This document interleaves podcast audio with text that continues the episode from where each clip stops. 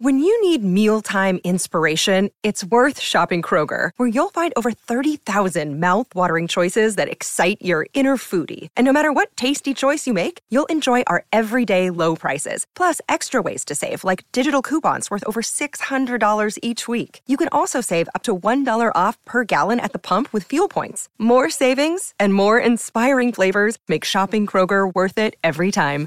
Kroger, fresh for everyone. Fuel restrictions apply. Another day is here, and you're ready for it. What to wear? Check. Breakfast, lunch, and dinner? Check. Planning for what's next and how to save for it? That's where Bank of America can help.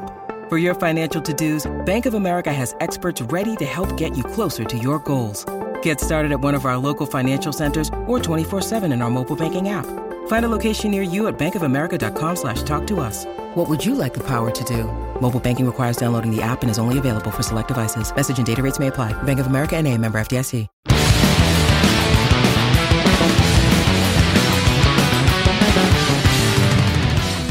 Hey friends, today's guest is Chad Price, lead vocalist for the Fort Collins, Colorado punk rock band All. Together we dive into the writing, recording, and inspiration behind the lead-off track, Original Me, taken from their 1993 album, Breaking Things. This was Chad's first release with All, and he stepped into some pretty big shoes to fill. He was the band's third singer, replacing previous vocalists Scott Reynolds and Dave Smalley, both punk rock legends in their own right. Chad was a massive fan of All prior to joining, and was amazed at the fact they wanted to play the song he wrote, and even more shocked when the band put it as the first track on the album. Admittedly, Chad doesn't remember too much about initially writing the song, but does recall wanting it to have that all sound. After all, he wrote it a full two years before joining the band. The song was part of his previous band's repertoire, but it wasn't until the rest of All got their hands on it that it became the animal that it is. It was great catching up with Chad, and we had a ton of laughs. He's as humble as they come, and one of the best singers, from both a technical standpoint and as far as raw talent goes, that I've ever come across. So sit back, relax, and let us take you back almost three decades. This is a good one. Hey, hey, have you heard? Chris DeMakes a podcast.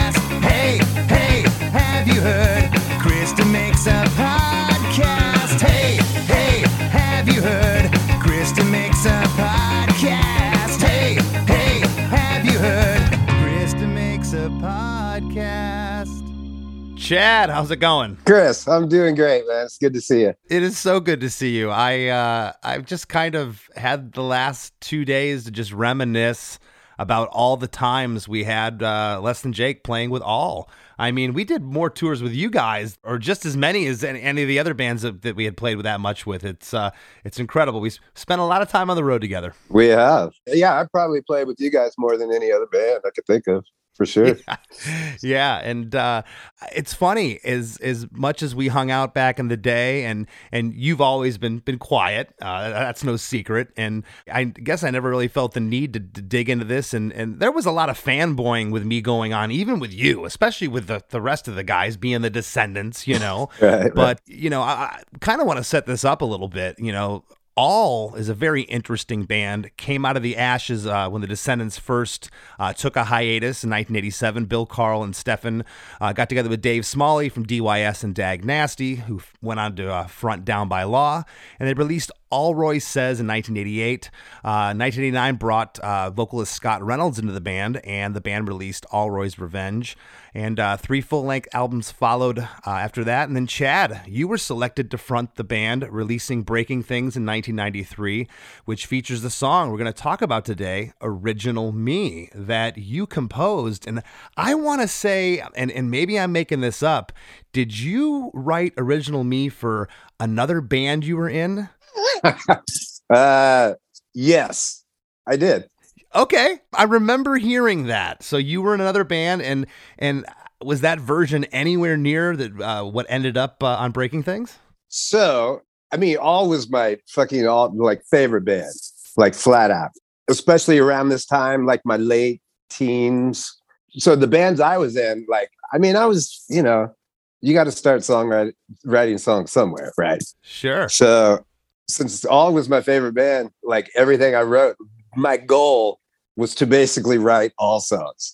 I'm like, whatever band I'm in, I it's it's got to sound like all because all's the shit, right? Okay. So I, I started writing songs that I thought sounded like all songs.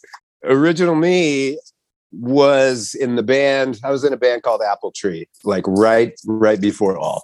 I actually wrote uh, the song "Original Me" for that band, Apple Tree, which uh, we never really played or anything. You know, we pra- we practiced in somebody's basement and kind of like just never really even got to the point of playing shows. But then I actually joined all, obviously. But the point being, so I original me was the first successful attempt. Like I mean, all the all the other shit, you know, just I just threw in the trash. I mean, I joined all when I was 21, so I probably wrote original me when I was 19 or 20, and it was, I mean, really, it was like my first good song, you know. Is that original demo floating out uh, online anywhere? Not Or- a or- chance in hell, no way. I didn't think so because I I looked I looked I looked for it and uh, I actually uh, dug pretty hard. I couldn't find it. Do you have a copy of the original demo you could share with us? No. okay. And, no. and the re- the reason I'm asking, I, I mean, I know you play guitar and you can get around, and, and, and Stefan's just, as you know, incredible. He he just approaches guitar differently than anybody I've ever seen. I mm-hmm. mean, he's part punk rock, part rock and roll, part jazz, part avant garde. He's just all over the place, Yes. but in, in his own style. All the runs in this song and the different stuff, like, did you basically bring in the like the chord arrangements, and then the rest of the guys, you know, did their thing on top of the existing song you brought in? strangely, uh, I mean, normally, I mean, when you have a guitar player as good as Stefan, you know, it's like just bring in like your three chords or four chords or whatever, and have Stefan like write some cool music or like some actual parts to it. But that song, as far as I can remember, those guitar parts, I wrote them exactly as it's Exactly. It's incredible. like I said, I mean, I was like a new songwriter Yeah. so like I re- I don't really know where this came from. I mean, as far as all the other all songs that I wrote, I pretty much handed them like kind of pieces, and they wrote the parts. But uh, original me was just the guitar parts anyway. Was was just done like I. That's how I wrote it. That is so cool. And I'm assuming the arrangement was what you wrote because this is a pretty unorthodox arrangement for a song. So, do you remember the band changing it along the way or like, hey, maybe we should put this bridge part here? Or was it pretty much the idea that you brought in? I think it was pretty much what I brought in. No kidding. I mean, they all fight it, you know, Yeah, whatever that sure. means.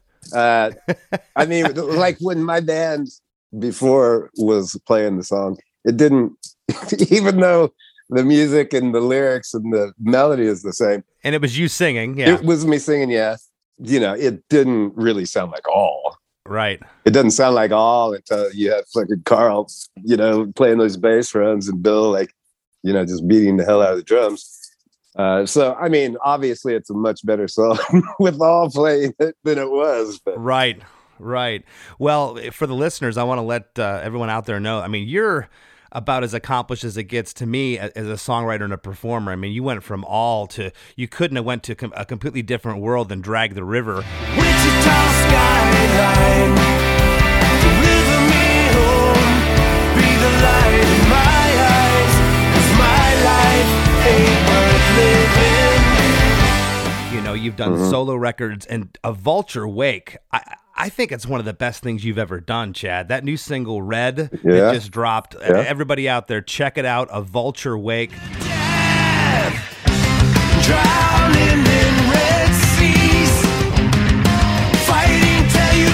Death,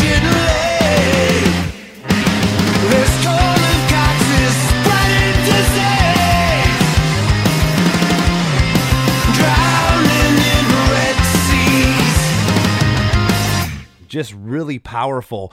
You know, I, I loved all eras uh, of the band. All um, I, I love the the Smalley record. I love the years with Scott. I felt that the Smalley record was a, a little continuation of the Descendents. It was kind of poppy, and with Scott, it, it was still poppy, but it started to get quirky and weird. And I felt like when you joined the band, the band got tougher uh, overall. I, I uh, your voices has a little more a little more grit and power to it, and uh, the compositions, just the the material on Breaking Things, just didn't have as much poppy and, and, and as, as, much weirdness to it. And mm-hmm. uh, I'll tell you how I heard this record. Uh, I was at a Doughboys show in Gainesville, Florida. Right. This would have been uh, late October or so in '93.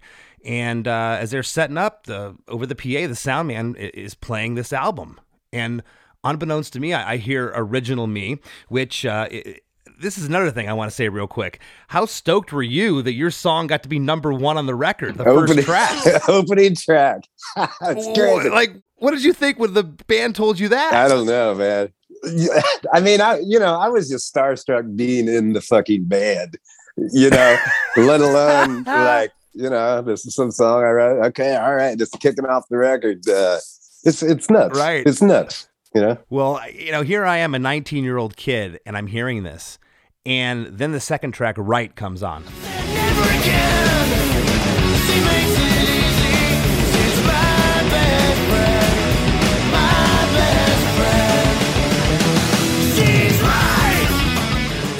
By the time it's halfway through Shreen, I can't take it anymore. And I go over to the soundboard. I go, "Who is this?"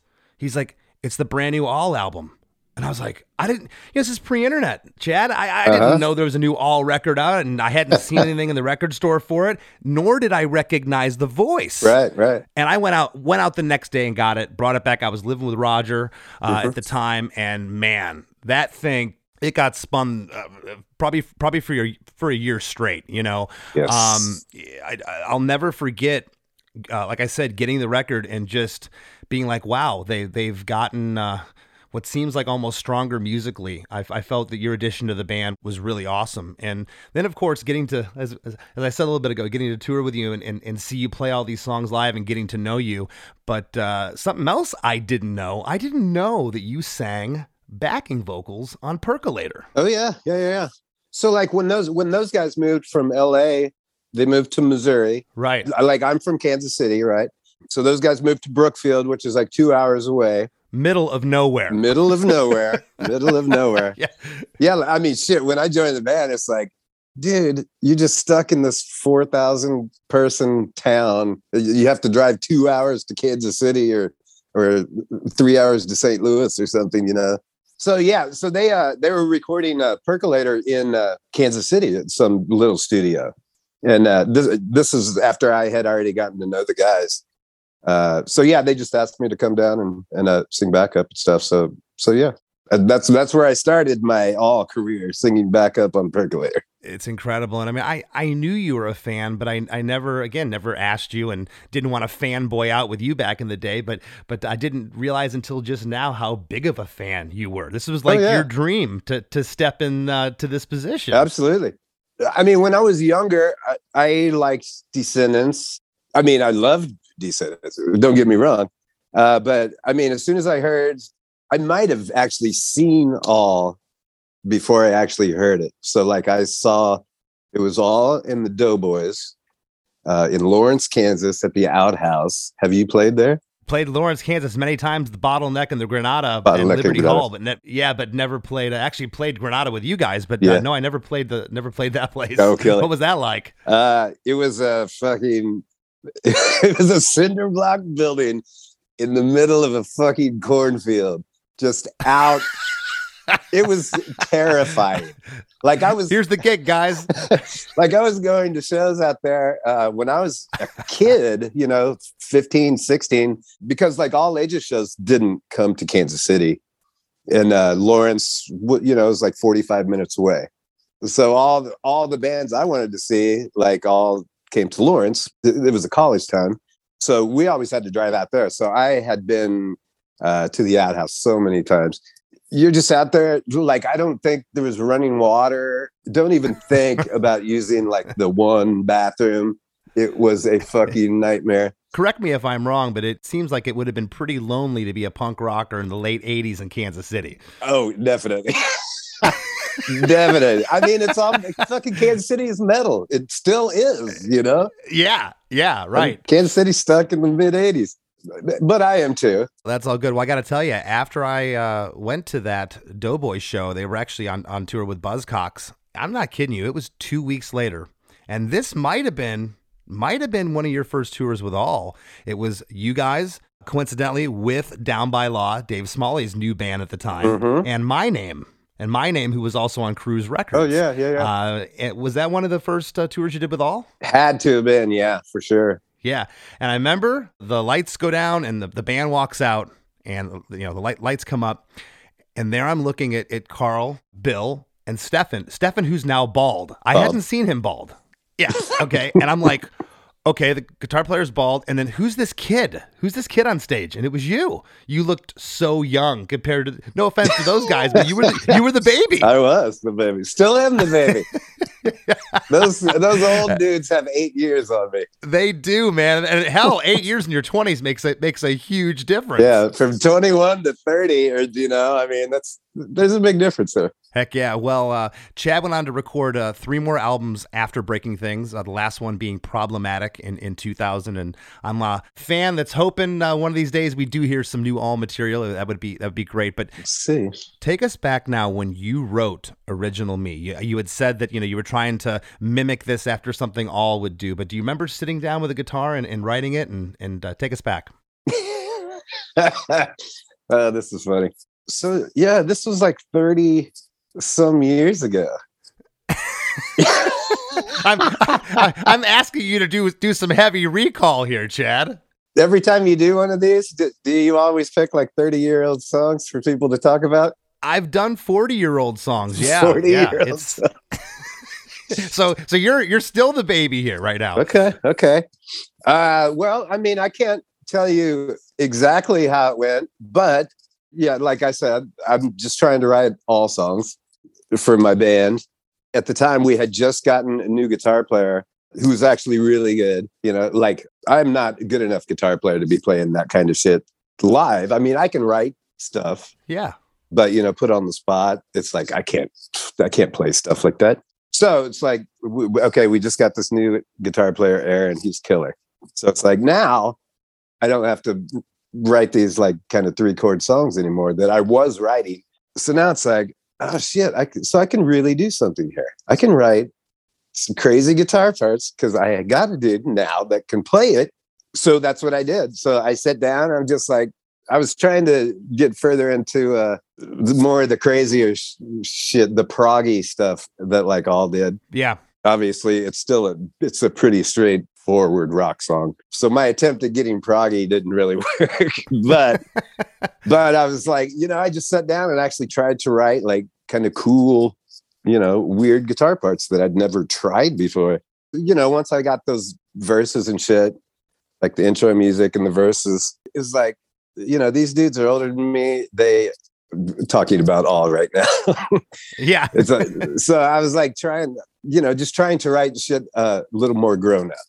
So I remember as far as lyrics, I was like, all right, I'm just some dumb kid. Now let's uh let's try to write some shit that makes it sound like I know what I'm talking about. Makes it sound like you're eight years older. You could join the band all. Right, right, right. well, I, I'll tell you, I, I told this to Bill, who I had on the show, and Milo. You're the third person from the family that, that's been on the show. But what I always loved about Descendents and All was that it was all inclusive. Mhm. Everyone's ideas got heard and everyone got to write. I always admired that. So many bands are so closed off to, you know, this is my band, this is my songs. I could couldn't possibly have the new 21 year old kid uh, have a uh, br- bring a song in that, let alone we're going to put first on the darn record. Right. That's incredible. Right, right. It is. That's so. so you're saying pro- you're you're saying probably around 91 you were like 19 or so you had written this song you're playing it in the other band and then uh, you bring it uh, to the guys did they ask you if you had any material and and was this one of the first ones you played them do you do you remember Uh, they asked me if I had material. I remember Apple Tree, the band I was in. Uh, we had a four song demo that I gave to Bill. Original Me was not on it. He obviously didn't like these other four songs. and I don't think, you know, earlier when you were talking about uh, this, the original demo for Original Me and shit, and I'm like, I don't know. mm-hmm. I don't know that there ever was one. I don't think that band ever recorded the song. And I don't know if I gave Bill and Karl and Stefan a demo either. I, it was probably more like when I joined the band, I like sat down and just showed Stefan the parts and, and it just went from there. I was going to ask, how did you uh, articulate parts that are this intricate? I mean, this is a pretty, you know, it's not as proggy as, as some of the stuff that all is known for, but it's definitely not just a straight ahead rock song. So Mhm. you, are saying you sat you sat down, and started showing them, and then then the song uh, kind of developed from there. Pretty much. I mean, those guys are pros. Yeah, for sure, for sure. In case you've never seen them or dealt with them, they are professionals. Oh, I've uh, I've mentioned on this show before. Watching those guys, I'm to this day I'm slack jawed at how good they are. Uh, Original Me is two minutes and 46 seconds. Uh, it has a six bar intro, drums, bass, and stereo guitars, and an incredible groove right off the top. The bass is super present and punchy. Karl's bass part is absolutely shredding. Uh, on bar five, the drum hits twice on the kick and crash cymbals, followed by a cool tom fill. On the sixth bar, this happens again, but there's no drum fill this time as we go straight into verse one.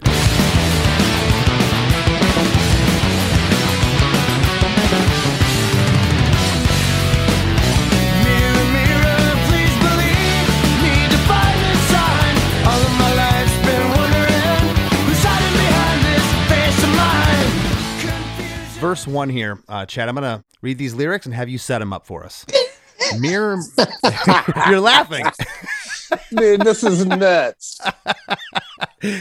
you, I got to tell the listeners real quick, but when I was emailing back and forth with you, you're like, I, I don't know how you, how long is this? You do these for like 45 minutes? How are you going to eke a 45 minute episode of this? I said, I will, Chad. I will. that is exactly what I thought.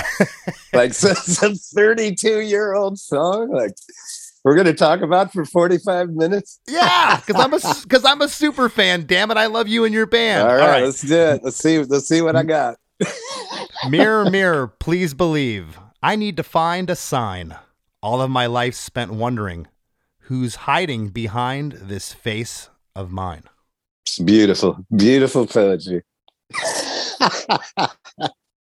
Basically, the song is kind of about just being lost, like not really knowing uh, what the fuck you're doing, where you belong, that kind of thing. Yeah, you're playing the outhouse in the middle of Lawrence. Right. Like, what the fuck am I doing?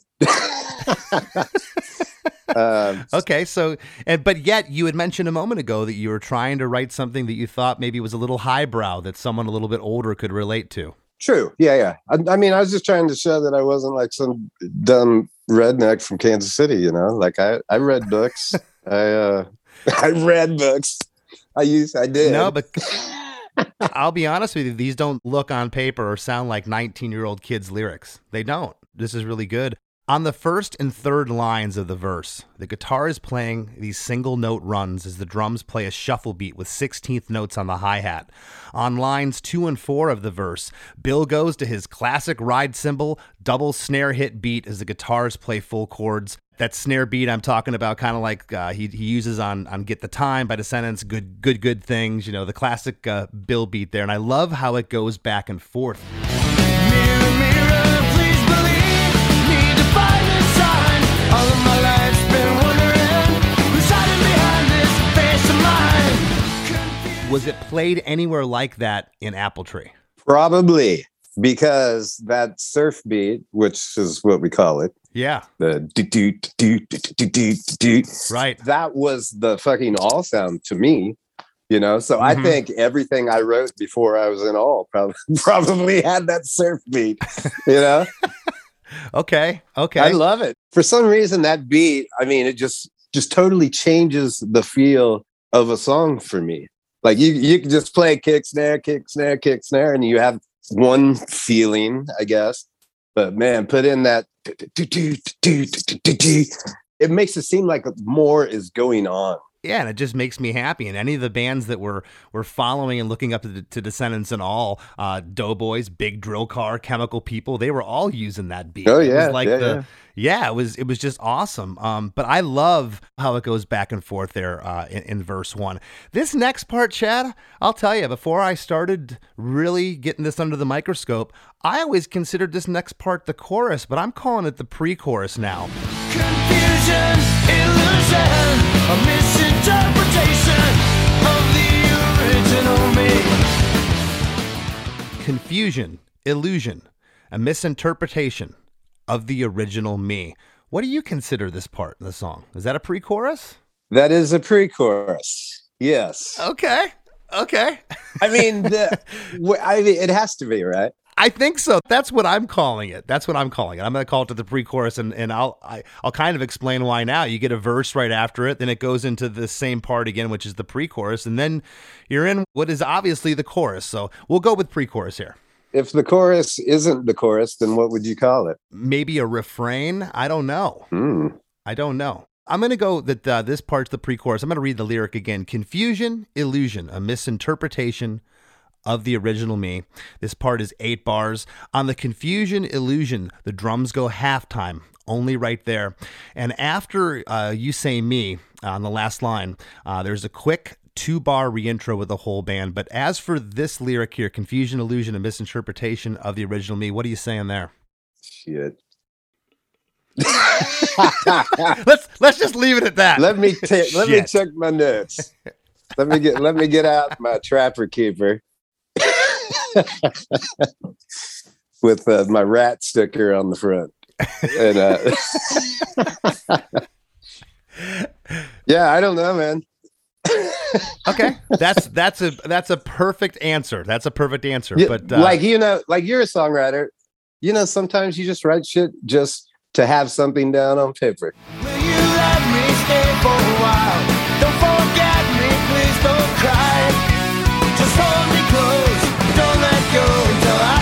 So. Man, I love this song. I want it until I say so, episode two. Hey, everybody, don't go anywhere. After a few words from our sponsors, we got lots more with Chad Price. Just in time for your summer playlist. Punchline's new single, Find Yourself, is out now. Everybody got so good at everything. I'm just over here trying to keep my house clean. I have an eye flow, man. It's up down. I'm wondering if this is why town. This is a joke, man. This is a fight. Trying to find yourself in the right place, the right time. Listen to Punchlines Find Yourself on Apple Music, Spotify, and everywhere else you can stream music. Duh. Hey guys, it is Ryan. I'm not sure if you know this about me, but I'm a bit of a fun fanatic when I can. I like to work, but I like fun too. It's a thing. And now the truth is out there. I can tell you about my favorite place to have fun Chumba Casino. They have hundreds of social casino style games to choose from, with new games released each week. You can play for free anytime, anywhere. And each day brings a new chance to collect daily bonuses. So join me in the fun. Sign up now at chumbacasino.com. Say so. You only cross my mind every second, every day. I need to unwind before I fade away. And now, back to the show. if I'm going to single one thing out of here, what what are you trying to say with the original me? Like you were someone before, or or what what does that lyric mean to you? Original me, the title of the song. You know, I mean, I guess uh, what I'm saying is just like like where you come from, who you are as a youngster growing up. Then you know, sometimes you might end up in a place very different than where you were and should be. And like, how do you get back there? Well, like I said, after uh, you say original me, there is a quick two bar reintro uh, from the top, and we get into verse two. Need a sign, a simple chime. When love kissed across my mind. Solitude in the craziness. What got mad and what behind? I need a sign, a simple chime, a wind-blown kiss across my mind, solitude in the craziness of a world gone mad, a world behind. Damn, that's good shit. I like it. I, I think. I think. Like I told you, I, I've always loved the lyrics of this song, but kind of marveling at the fact that you, you know, you were 19, how young you were when you composed these. I'm marveling at that fact as well. Yeah. if if you could sum it up, what are you saying here, or do you need us to just edit when you said shit in earlier? just edit that in the whole time. Every time, shit. shit. On uh, on a world behind here, the melody changes. Uh, doesn't follow like the second line did in verse one. I like that. I know Bill is a stickler for vocals, always has been. Mhm. Do you remember him pushing you in the studio? Remember him saying like, "Hey, maybe change this line here" when you when you were in recording this stuff, or or was that how it it was on your uh, original version with Apple Tree? It was probably like that. Bill is very much a stickler for vocals and melody and shit, yes, but more so of his songs. And I have to ask you because going back and listening to these records, uh, they were all done analog. There was no computers. There was no pitch correction with the vocals. You're a great singer. You're a natural, but you were young, okay? Yes. And when you're under the clock and you don't have much money, as you guys didn't back then to make these recordings, it's like, okay, go hit record. Are you still proud when you go back and hear these vocals on these records because they sound, I'm not hearing sharp and flat notes and behind the beat and, and, and, and singers that are all over the place. This is pretty composed and put together well. Yeah, I mean, I I like it. Like especially that first record, I like.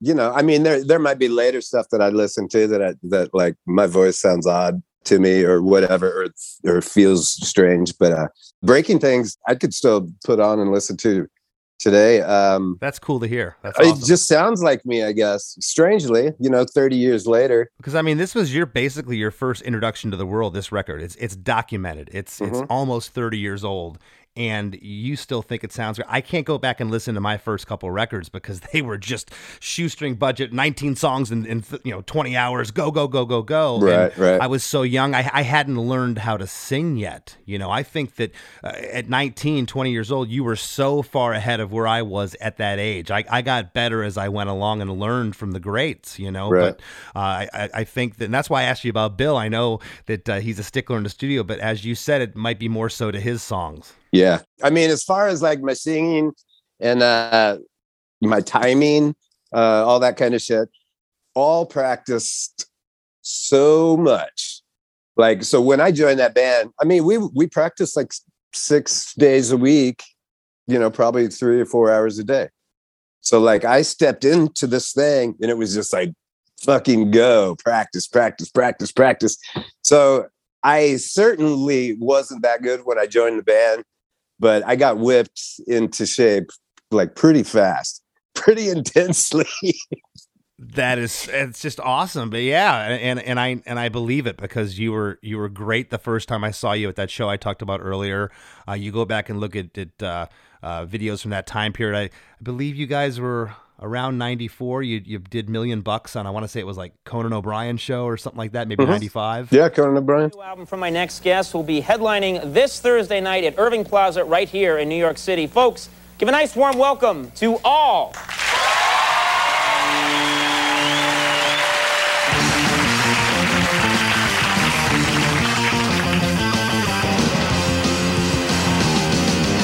Everybody says they want a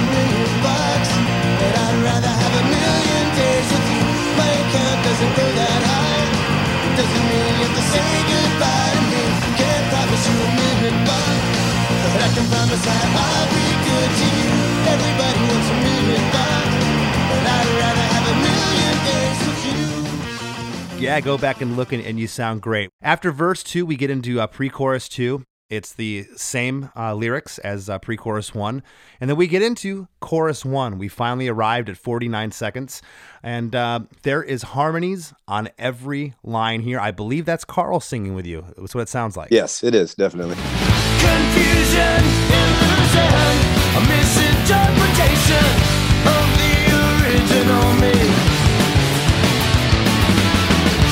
What big thoughts you have, like you see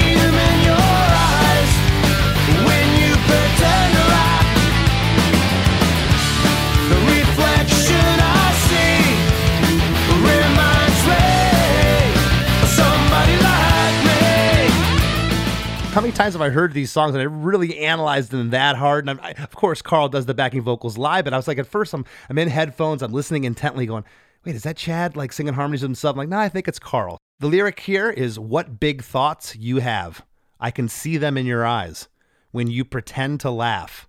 The reflection I see reminds me of somebody like me." That's a mature lyric. what the fuck does that mean? oh, that's what you're gonna ask me. Yeah. Oh yeah. no. Oh no. You know what's really great about this, and it's you- and I you know listeners can't see this. We're both grinning ear to ear right now. I'm I'm I'm, I'm having a I'm having a ball, Chad. I really am because I sang this song at the top of my lungs, screaming this Yeah. when we play with you guys on side of the stage, and I, I guess I never really knew what it meant, but it didn't matter because I felt it. Yeah, I Felt it. it's uh, I mean, it's You know? it's deep. It's definitely deep. I mean, it makes more sense for people to take out of it what they want. Yeah, I think that's cool that not many people have said that on this show. I'm I'm over hundred episodes now. Yeah. and not many people, uh, one or two people have said that. I like to leave lyrics open to interpretation. They, they can mean something uh, different to 10, 10 different people. And I'm glad you said that. Yeah, certainly. On the third line here, when you pretend to laugh, the stereo guitars are still going, but there's this uh, cool, like old time, I'm calling it old time rock and roll, like panned off to the left there. When you pretend to laugh. Then on the uh, sixth line of Somebody Like Me in the chorus, off to the left again, it's doing this higher pitched squeal. Were all those part of the original thing? No, no, no, no, no, no. Okay, so that was Stefan going off. Right. Yeah, I, I take that back. You know, just all the basic riffs and like little runs, da da da da da da da da da da. da. All that shit I wrote. Stefan obviously put in like some kind of solo type things, you know, to fill the Right. song out that I never did. He does these parts that I, I- know I'm preaching to the choir. You, you you know what I'm about to say. He does these licks that are oh that's like a rock and roll lick, and then like there's these atonal part to it that's just like where did this come from? You know, but it all Mhm. works together. Such such a creative guitar player. Uh, this next part is instrumental. I'm calling this next part the bridge.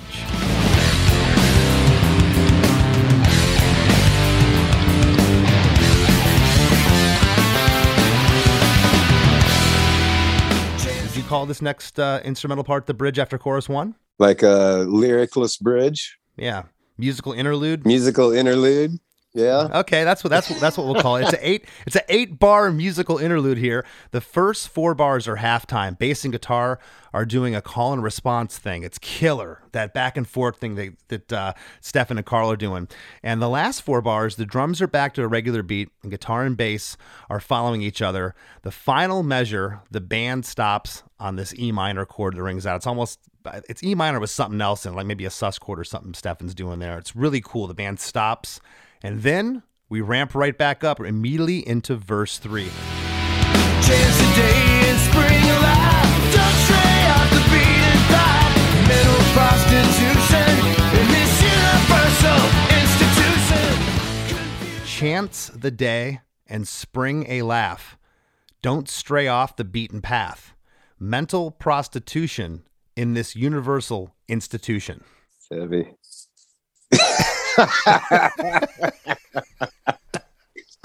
Oh shit.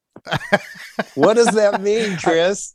I, I, again, I don't have to know what it means to feel it. I just, I've always loved it. I've always loved this song. And uh, do you recall Bill ever saying this to you, or Stefan or Karl? Karl, Karl writes great lyrics, going, "What does this mean?" Or should we change this line? Or were they happy with everything you had, and they they just took it for face value what it was, and it made them feel good, like it's making me feel good. I think that's what happened. They just took it. I mean, nobody asked me what it was about, certainly. That's so awesome, though, man. Again, the the admiration I have for this band, bands, Descendents, all that that everyone was allowed to be creative. You don't see that in a lot of bands. Yeah, they just let this young fucking punk come in and Yeah. you got any songs? All right, let's play them. Let's put them on the record. Let's put it first. Uh, yeah, that that to me is incredible. Yeah, Again, you don't wild. see that a lot. You you've seen the band dynamics out there, and this guy Mhm. writes, and this guy writes some too, but the other guy gets pissed when he writes. He gets a little jealous, and Sure. there's friction, and and uh, it, that it, it's so refreshing to see it like this. And this is an anomaly. This isn't uh, how it's usually done. I mean, y- yeah, bands have collaborate, but to have a brand new singer, in, in your case, come in, get the first song off the record is is, is a great story. Mhm. Uh, we get here a third pre-chorus, and you get the first two lines again. This one is a double pre-chorus, though. Confusion, illusion,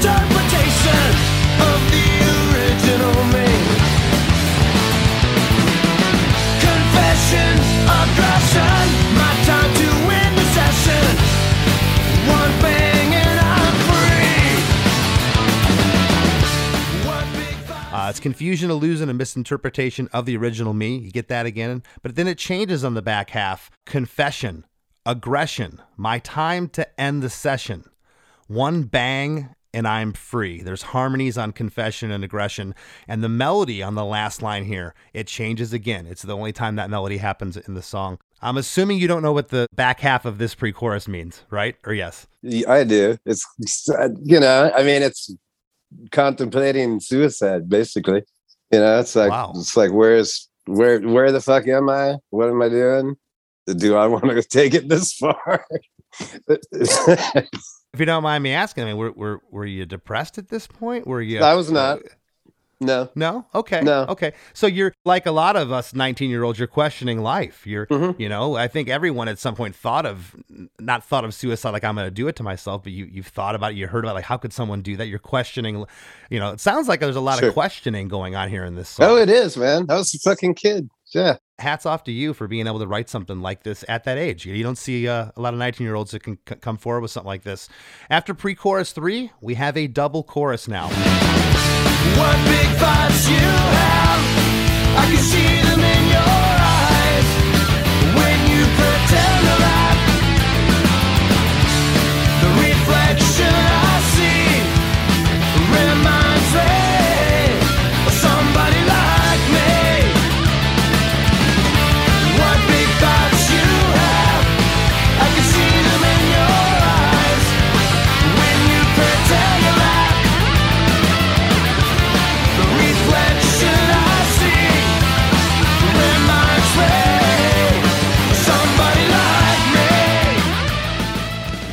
harmonies again on everything here.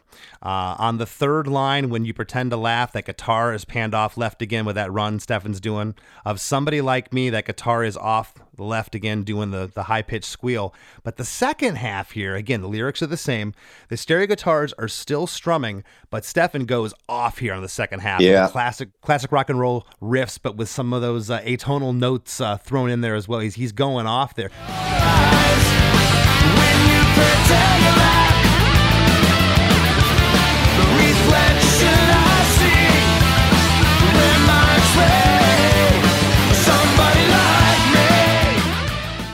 Do you remember that being tracked in the studio? Were, you there for that? Yes, I was there.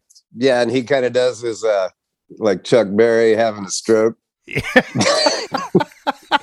That is the perfect, perfect way to describe his playing here. Although if Chuck Berry had a stroke, it probably wouldn't sound that good. Oh man, yeah, Chuck Berry having a stroke. Whenever I hear Stefan play those things in Descendents or all songs, I'm gonna forever think of that. Uh, I might have Thanks, ruined Chad. it. I ruined the band for you. No, no, that is that is the perfect uh, descriptor right there. Well, after we get after we get the double chorus here, there's an eight bar outro that is basically the bridge again. This time, the whole band ends instead of that E minor chord that Stefan does uh, earlier in the song in the bridge. It's now major at the end.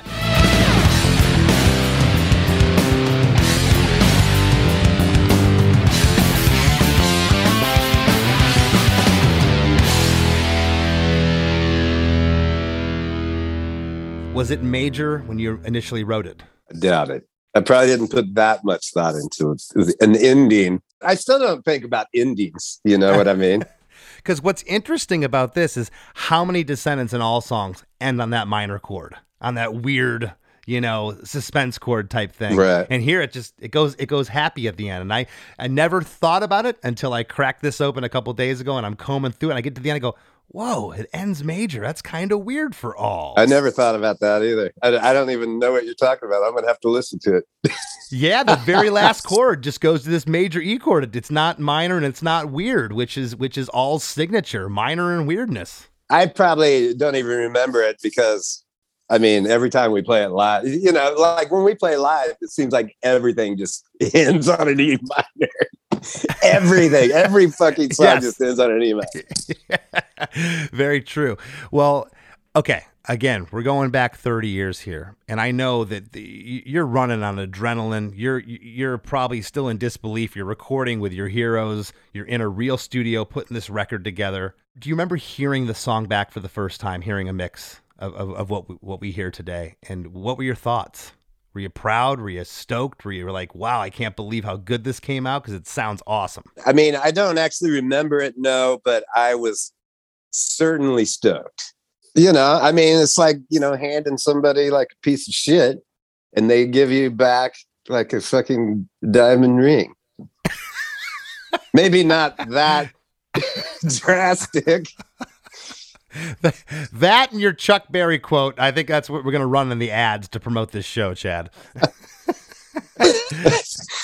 yeah, I mean, you know, like I just have some half-ass thing, and then somebody hands me like this finished, like very professional song, and of course, I'm like, holy shit. You had every right to be, and uh, I, I, think what I'm going to take away, besides the uh, Chuck Berry having a stroke and the, the diamond into a piece of uh, dung, what I'm going to take away from this episode. oh, do I need is, to clean up uh, my language? No, not at all. Come on. But what I really take away from this is the fact that you're still proud of this recording. That that's awesome to me because you should be because it sounds great, and Absolutely. not a lot of people can look back uh, on something they did 30 years ago. You know, I always equate it to that you know picture you drew for your for your mom on Mother's Day when you were six years old, and she still has it hung up in the house. And you're like, "Come on, mm-hmm. mom," you know, it's uh, you're a little embarrassed, but the fact that you you're still proud of this, and like I said, you, you should be is is really cool. Appreciate um, it. Before before we break, is there anything you'd like to leave the listeners with, of what's going on with you? Any tour dates coming up? What's going on with the Vulture Wake? For starters, uh, yeah, like the song original me. I mean, it's still like you know. I mean, all fans like different eras uh, different singers, blah blah blah, uh, whatever. But I mean, original me is pretty much the song I am known for. You know what I mean? Like songs that I have written. That's like mm-hmm. that's like the song. You know, even though I like I have other songs. I'm really glad that you said that just now because I I meant to bring this up. Thank thank you for saying that. I mean that. Thank you because there are other songs. The the reason I picked this one was because I remember hearing a story somewhere along the way that you had this in another band, which I was right. This was your first record, and you got the first song of the record. Because I'll tell you, the other song was Silence, which is a beautiful, beautiful song. I can't forget your pictures that I put away. I look at them again someday. I still hold your memory close to me. I've tried to share my thoughts. I thought it would never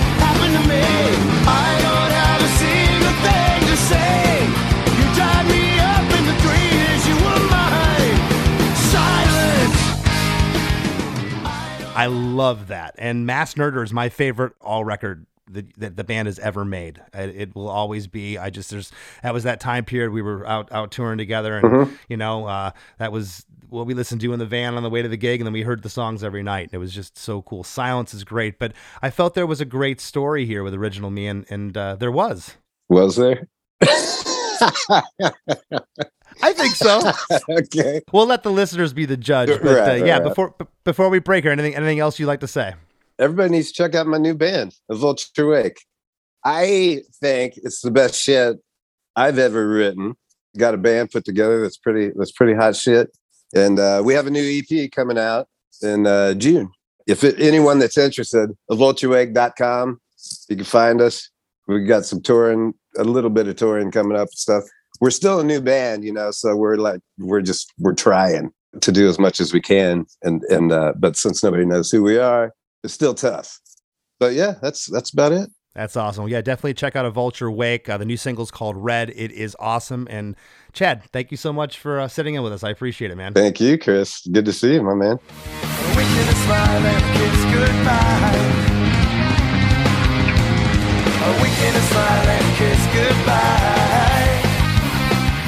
Hey, everybody, don't go anywhere. We got the band you might not know. We got the rap segment where Chris and I talk about this episode. We got all that coming up after a few words from our sponsors. Hey, what's up? This is Blake Wyland. I'm the host of the Tone Mob podcast. It's a show where I interview guitar people about guitar stuff. We talk about their pedals, their amps, their accessories, their preferences, all that stuff, as well as a healthy dose of whatever comes up. Topics have ranged from aliens to addiction and anywhere in between. Oh, yeah, and pizza. We're definitely going to be talking about pizza. So get the show wherever you're listening to this podcast at. Just search The Tone Mob in your search bar and it will pop right up. Come join us. We're having a lot of fun. Thanks for checking it out. Do you enjoy the content and production of Chris DeMakes a Podcast? Do you have an idea for a podcast or an existing podcast that you'd like to take to the next level? Well, check out WeKnowPodcasting.com. At WeKnowPodcasting.com, we have over 25 years of combined experience in the pod field, and we're ready to help you succeed in the golden era of podcasting. As we near the end of the show, here's a band you might not know. Welcome to this week's Band You Might Not Know. If you'd like your band to be considered for Chris DeMakes a Podcast, all you have to do is email your best song via MP3 only and bio to bandyoumightnotknow at gmail.com. This week's featured artist is Life Lessons from Oslo, Norway. Their bio says that they bring a different kind of vibe to the easy core genre. Maybe so. All I know is that this rocks. You can find their music on Spotify, and here's a snippet of their song, Nothing Gold Can Stay. Never go, never go.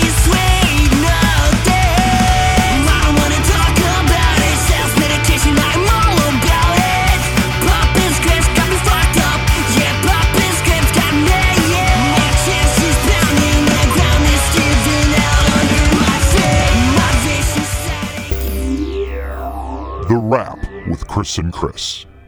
Chris, I never would have imagined as a kid who had all pummel and heard this guy with the gravelly scream.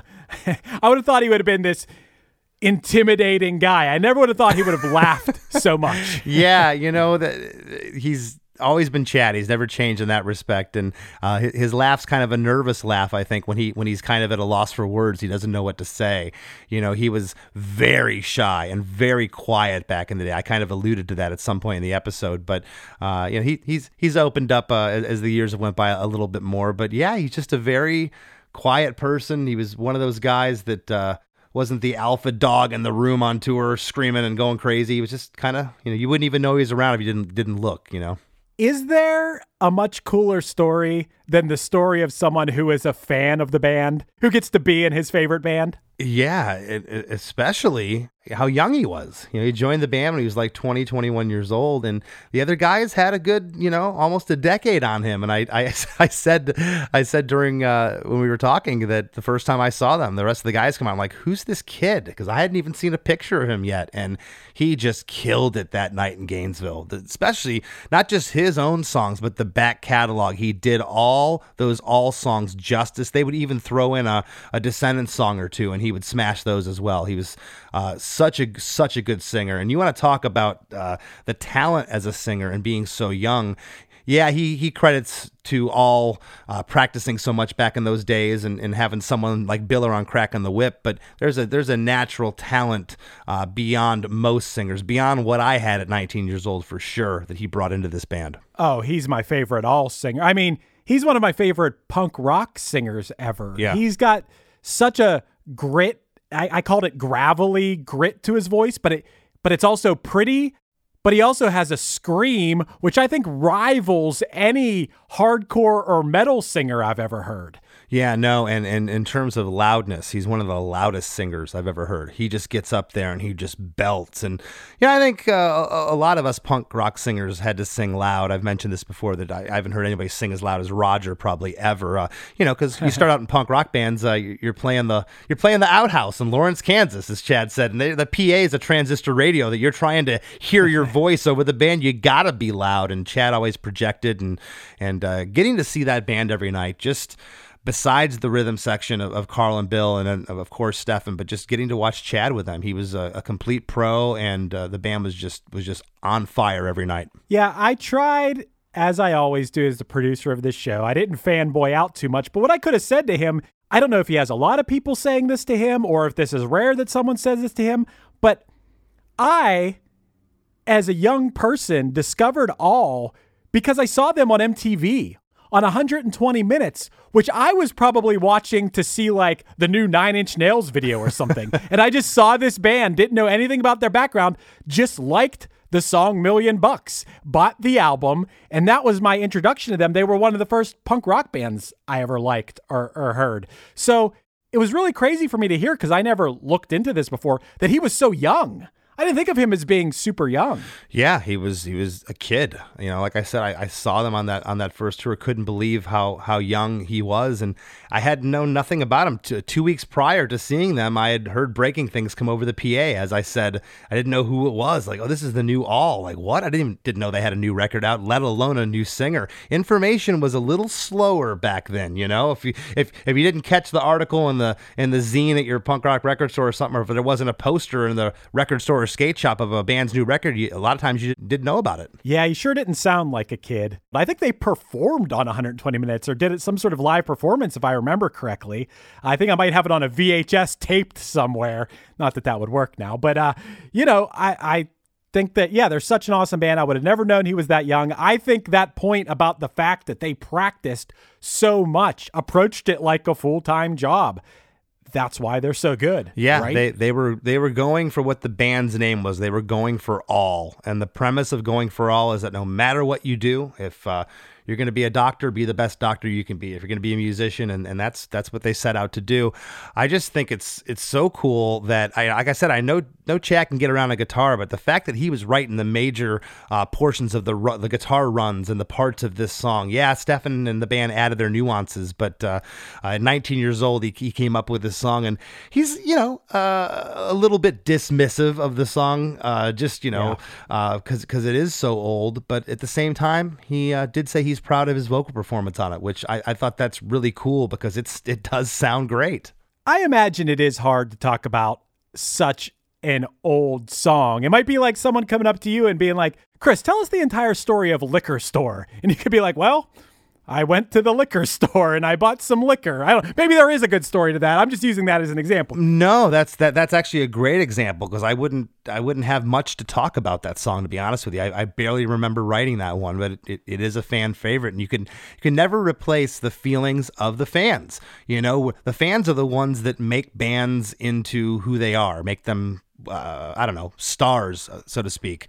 And looking back, it's like here I am talking to my friend Chad, but I'm still as big of a fan as I was back in the day. You know, I'm still, you know, just still a little bit of fanboy coming out here, and I'm just trying to collect myself. This song and his band mean so much to me. Uh, but at the end of the day, it's like, yeah, he said it. It's like this song's like 30. Do you remember where you were 30 years ago? well, you know, another thing, Chris, and you talked about this. We've talked about this on a lot of episodes. Is yeah, maybe Chad as a young person thought to himself as he's writing, oh, I'm just going to write some stuff that sounds like cool stuff to sing. Maybe it sings well, or maybe he's just like, oh, these are cool words to say without thinking a lot about what they mean to him. But you take away your own interpretations in music and things that he's singing that might not mean much to him on like a deep level might mean something to someone else who's hearing it because you attribute your own meaning to it, and it might be the most meaningful thing in the world to someone else. And I'm sure that's not the case just when we're talking about original me. I'm sure that's the case all the time, every day with music. There, all the time, people are writing things that just sound cool or you know, make you feel a certain way, but don't necessarily have some deep meaning attached to it. But the listener attaches their own meaning to it. Absolutely. You know, you go to a whatever an Elton John concert and you see 30 people in the front row crying, men and women, and they're all crying for a different reason. You know, that song has touched them in some way and reminded them of something in their life. You know, pre chorus three here, the double pre chorus, the uh, last. Uh, last half of it. Confession, aggression, my time to end the session. One bang and I'm free he did say that was like about yeah about ending it about suicide. I was like wow, and, and I, I said hey don't mean to get too personal. Were you thinking were you suicidal? That He's like no, I just was thinking about things that you think about when you're 19. You know you're not necessarily questioning your, your mortality, but you're questioning life. Right? Yeah. Just because you're not thinking about committing suicide yourself doesn't mean you're not thinking about the concept of it or someone that you might know that might be struggling with that or just yeah just the concept in general and once again, if that's a line that someone took something away from, if someone was having suicidal thoughts, for example, saw that lyric or heard that song and took away that, yo, I'm not alone in feeling like this. You know, this guy singing in my favorite band, he's felt this way. That's a perfect example of taking away your own meaning from a song where maybe the person writing it was just writing words. Yeah, good good point.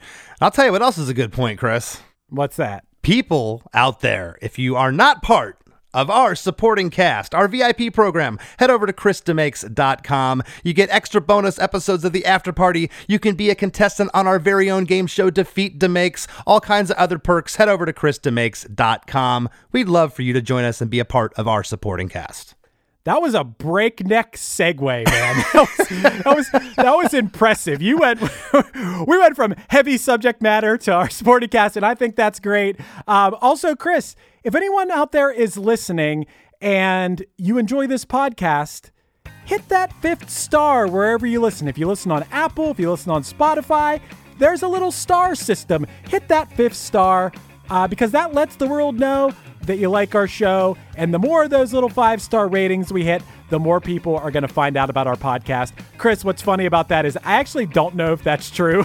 I just assume that that's true. Why else would you have that? We'd appreciate the fifth star, is my point. That's right. It, it, if, if nothing else, it makes us look good. We try our best. We try our best to deliver a great show. Thank you so much. If you haven't already joined the Chris DeMakes a Podcast Facebook group, we'd love to have you. Follow me on Instagram at less than Chris D. And I want to thank this week's guest, Chad Price, for joining us. We'll see you next week. Step into the world of power, loyalty, and luck. I'm gonna make him an offer he can't refuse. With family, cannolis, and spins mean everything. Now, you wanna get mixed up in the family business. Introducing The Godfather at ChumbaCasino.com. Test your luck in the shadowy world of The Godfather slot. Someday, I will call upon you to do a service for me. Play The Godfather now at ChumbaCasino.com. Welcome to the family. No purchase necessary. VGW Group. Void where prohibited by law. 18 plus. Terms and conditions apply. Hello, Tom May here, host of Future Friday. I've spent the last 15 years on the road with my band, The Menzingers, where I've met all kinds of wild and fascinating people. So I started a podcast. On Future Friday, I talk to fellow musicians about the moments that made them, their passions outside of music, and the curiosities that tie us all together. I've also talked to the likes of UFO researchers, magicians, soldiers, and documentary filmmakers, and I'm constantly searching for folks that can shape and change our view of the world. You can check out Future Friday wherever you like.